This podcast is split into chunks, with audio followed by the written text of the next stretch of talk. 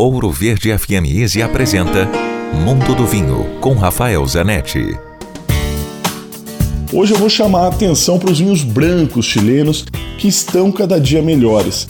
O Chile, durante muito tempo, produziu alguns brancos um pouco chatos, um branco mais pesado, com madeira, meio enjoativo, enfim, vinhos um pouco sem graça. Isso vem mudando graças a vários enólogos que estão buscando lugares diferentes, mais frescos, com mais acidez, vinhos mais elegantes. Enfim, o cenário mudou radicalmente, sobretudo para uma uva, que é a uva Sauvignon Blanc. Essa uva francesa do Vale do Loire, aqui no Chile, em alguns lugares, e aí, sobretudo, o litoral, Vale de Casablanca, Vale de Santo Antônio, ou a Cordilheira, ou seja, os dois extremos, ou a Cordilheira, regiões mais altas, como no Vale do Maule, faz Sauvignon Blanc de nível internacional, não perde para nenhum vinho francês quando você encontra um bom produtor.